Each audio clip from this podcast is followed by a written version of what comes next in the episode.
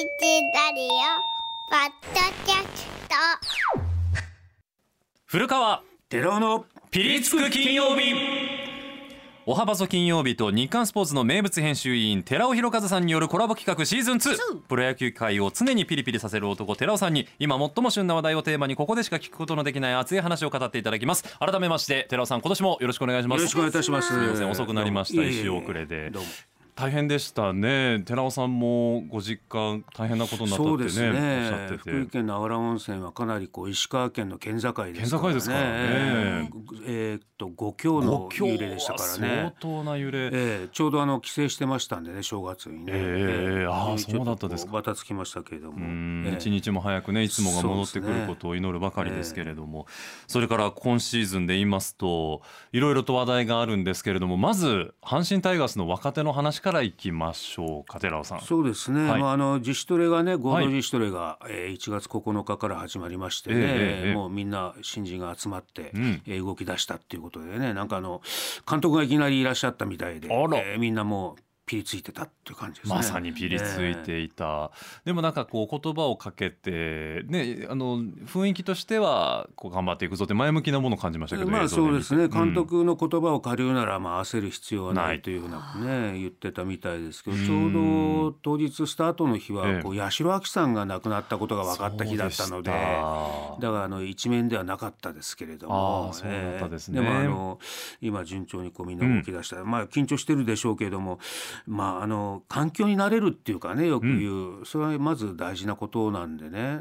例えば僕はあのこうすごく思い出に残ってるのは近鉄バファローズに阿野秀幸さんってはい。いうドラフト1位のバリバリのピッチャーだったんですよ、ええ。アジア大学から。はい。で実はこれ巨人と太陽があの希望だったんですけど近鉄がやっぱりドラフトで指名しましてまああの本意でないところに関西、うん。あの彼は神奈川出身のピッチャーなんでそれはあの阪神あのすみません近鉄から指名を受けてあのちょうど入寮ですね。寮に入る日、ちょうどこの時期だったと思うんですけど新大阪に新幹線が降り立った時にホームでえ出迎えたのは僕と近鉄のスカウトの川西さんだけでもうちょうど雪がちらついててでもう近鉄の大近鉄の1位ですから普通は藤枝のね球場の近くにある給油寮って寮までタクシーで行くんですけど、そのベテランの川西スカウトはまあ関西は馴染みがないから新幹線で行こうあの新幹線で降りて電車で行こう地下鉄で天王寺まで行って、うん。天王寺で乗り換えてええ。近鉄の電車乗って藤いいですね枝に置いたんですよ。でん。やっぱりその時でもやっぱりこう、まあ、拒否反応というかなかなか関西に馴染めなかった。で遠いとこに来ちゃったなって感じですよね。そうなんですよね。藤枝駅に降りてそのまま寮に入るのかなと思ったらそのベテランのスカウトはあのうどん食べようか駅前のうどん屋に入るわけですよ。すかそのなんかドラマみたいな。で3人でうどんをすするわけですけど、はい。そこに寺尾さんもいるんですよね。でね。でね。そうすると合うのはね醤油をかけましたうどんに。おえええ。そうか。いやだから。あのどうまあかけうどんなのか卵うどんなのかちょっと忘れましたけど とにかくうどんを食べたんで味が合わなかった。あやっぱ薄味だやっったぱほら関西のうどんって色も透明えでお出汁を楽しむんだけれどもええ醤油で言うと足りてないと思そううんですよね。なんです。だからやっぱりこう濃い味なんでしょうね関西関東のね。だから関東行って立ち食いそば食べた時にびっくりしました。ねそう。真っ黒だと思ってええ。おつゆが。であのがその醤油をかけてどどくどく入れて食べたのを覚えてだから環境に馴染むっていうかなね。あのそこからもう彼はもう近鉄の大エースになるわけですけれども。うん。だからそういう意味でやっぱりこのまあ下村君もね椎葉君もこれ関西出身なんでね。そうですね。下村君は西宮で椎葉君はあの堺出身ですから、まあこの辺はもう大丈夫だと思うんですけど、山田まあさんはでもあれですもんね関西とはちょっと離れたそうなんですよ。あのうそうなんですよ、ええ。ね。あの向こう東北の方ですからね。ね。だからまあこれからだからあのどんな選手となっていくのか楽しみですよね。なんか入団会見私出てきたのでひとしおですね。なんか今年の新入団選手の皆さんはあ下村さんだ。橋場さんだっていうスタートのね、ちょっとあの瞬間に立ち会ったわけですもんね。注目していやだから古川さんまたキャンプでお待ちしてますよ。そうなんですよ沖縄でね。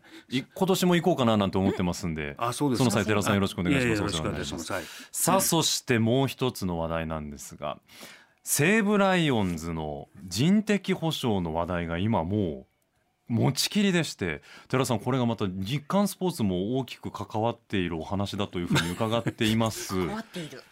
まあ、大きく関わってるというか、えね、昨日のこの時間でね、あはい。の長官にいわゆるその、えーソフトバンクのおに移籍した山川選手の人的保障として、えー和田が絞り込まれたと、えーいうことをあのうちが報じたっていうことですね。ソフトバンクのまあいわば看板投手だっただけにホークスファンに大激震っていうことだったんですけど結果的には甲斐野投手になるということなんですか？まあ、あの正式に決まれば近日中に発表される見通しだっていうふうなことを書いてあの昨日のあの日刊スポーツの見出しは和田山川人的保障というね、えー報じ方をされてたと思いますし、まあ、昨日この番組でもねガッチはこの報道は当たってるんじゃないかみたいなことを言って報道してもらいましたけども結果的には甲斐野君に落ち着いたっていうことで、えー何かこう日刊スポーツが誤報を報じたみたいなイメージになってますけどそれは全くなくて。そういうわけじゃないええ、あの昨日のこの時点ではあ和田君にも決まってたっ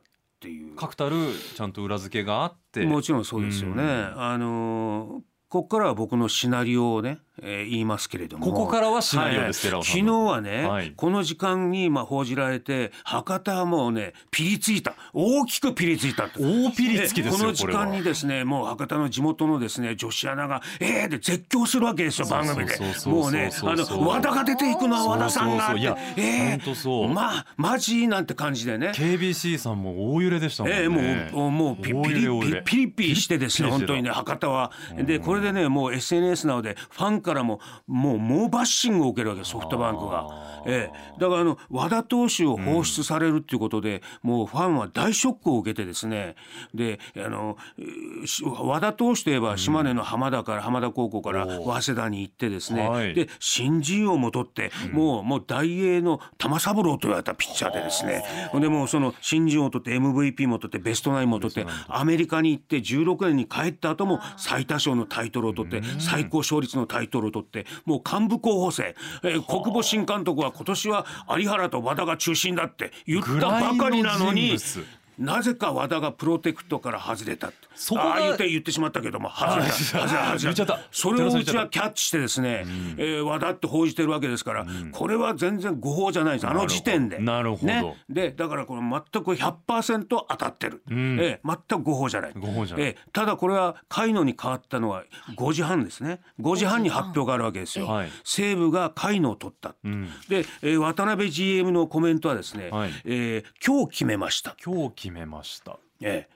西武の。はい、うん。でソフトバンク甲斐野があの西武に行く甲斐野は突然で驚きましたってコメントしてるわけですなねるほど。ただこれはですねこの前にですね、ええ。ある言葉があって言ってませんよ本人たちは、ん。本人たちは言ってないけど、ん。日刊スポーツを見て今日決めました。あらこれは寺言って尾さんのませんよ本人。本人は言ってませんけれども日刊スポーツを見て突然驚きました。全部それぞれに括弧日刊スポーツを見てが入るわけですええ。ねこれはね、ん。もうあのソフトバンクはねビビっちゃったんですよ、もうこれねああまりの世の中の反応まあ言ってしまえば福岡の反応にってことですか？もうもう猛烈に叩かれてですねソフトバンクは。それでまたもういわゆる和田君のイメージっていうのはもうね、もうすごいもうスマートなね、もう生え抜きのねもう松坂世代の最後のピッチャーで40歳も超えてけなげにですね細腕繁盛期みたいなピッチャーだよね。腕繁盛期。でそれでそのピッチャーがですねもう監督候補ですよ。ええ。それがですねもう放出されるっていうことでもう博多は大ショックを受けてる。でましてその、まあ、交換相手じゃありませんけれども、まあ、今度入ってきた山川選手がちょっとね女性問題で不祥事を起こして、イメージ的にはもう真反対のこれ構図をほど。構図でしょ？そこでですねソフトバンクはあのこうちょっとビビっちゃった。そうなんだ、ええ。だから別に誤報じゃなくって本当に世間の反応で結果が変わった人的保障だった、ええそういうこと今回は。えー全く誤報じゃありませんし、ん。うちも別に抗議を受けてるわけじゃありませんから。ただ衝撃なのはやっぱり何といっても和田選手和田投手がプロテクトから外れてたってその事実ですよね。これはおそらくファンの皆さんにとってもショッキングな出来事でしょうし。さすがその質問レベルが高くなりましたね。あれちょっと古川さん。あのねここもねすいません。しあのあの当たらずとも遠からずというかは本当のことだけど、ん。僕のシナリオだけれども、あのー どっちなんですか？分かんなくなっちゃう。おそらくね、和田投手がプロテクトから外れていたのはもちろん確かなんですよね、はい。だからうちは報じてるわけですね。ですよね。まあ例えば去年も近藤を取ってるわけですよソフトバンクは、はいはいはいはい。日ハムから。侍ジャパンで大活躍。でドラフト1位の田中っていうピッチャーが日本ハムに行くわけですね。はあはあこの時もおそらく和田君は外れていたのかもわからない。そうなんですか？かもですよ。ななんでなんですか？多分ねだから、だけどやっぱり日ハムは取らなかったじゃないですか、はい和田はね、はいはい。だからねソフトバンクにしてみればそこに隙ができたわけです。おそらく取らないだろう。あ取られないだろう。取られええ取られないだろうでプロテクトを外していい選手じゃないでしょ。これそうなんです。よだって球団にとっては。でだけどねレースな見方をするとこの28人を選ぶっていうのは相当難しい作業まあまあだと思います。それはそうだと思いますよ。だってソフトバンク4軍まであるわけですよ。あーいやー大所帯なわけですよ。ですね。ええうん。ええ一番その総年俸の高いね、ん。ソフトバンクを4軍まで抱えて大所帯をこれを28人選ぶ。やっぱりはあ。もう40歳過ぎたね、えー私のような記者よりやっぱ若い記者を日刊スポーツは選ぶわけですよだからね。ねそれと一緒で若い記者も28に人見えないですよ。ね全然日刊スポーツはそんな風に見えない。今も寺尾さん、いやいやじゃあお願いしますって感じですよ。阪神が村上をちょっと外してたらやっぱちょっとおかしいけどあまあね。やっぱり外れたらやっぱ取ります西武は何も悪いことはこれはないじゃんルール通りやってるわけですから、まあまあまあええだから僕がねあの結論で言うならこのなんていうのかな人身売買みたいなうん。この人的保障ってもうやめた方がいいと思う。あなんかそのこう制度イメージ自体がうん。イメージがなんか悪いじゃないですか。なんか人をこう売り買いしてるみたいなね。なんかうん。人的保障なんつってね。なんかこれ。うん。なかなかこうイーブンになりにくいですよね。ええ。人的保障と言ったとてね。ええ。まあうんこれはもうはっきり言ってソフトバンクのフロントの失態ですよ。おっと、ええやっぱそこの責任はフロントにある。もちろんそうです。うんええだから非常にこれ尾を引きますよねまだこれはね。と思いますよね。え来シーズンこの言葉は忘れないでくださいね。ちょっと引きず尾を引きますからね。おお引きます、ええこれはね。はい。えちょっと待って。野球偏差値低すぎてちょっとそのあの眼蓄についていけないんですけどいやいやいやいや。なんか覚えといた方がいいんですか？これは。うん覚えいやいや。そういやいやいやいやそんなことはないですけれども。えまだまだこれはざわつきますよっていうね。まだまだこれは球界はピリつきますよっていうね。ピリついていきますよはいっていう話だったんですね、はい。寺尾さん今年もよろしくお願いします。ありがとうございました。します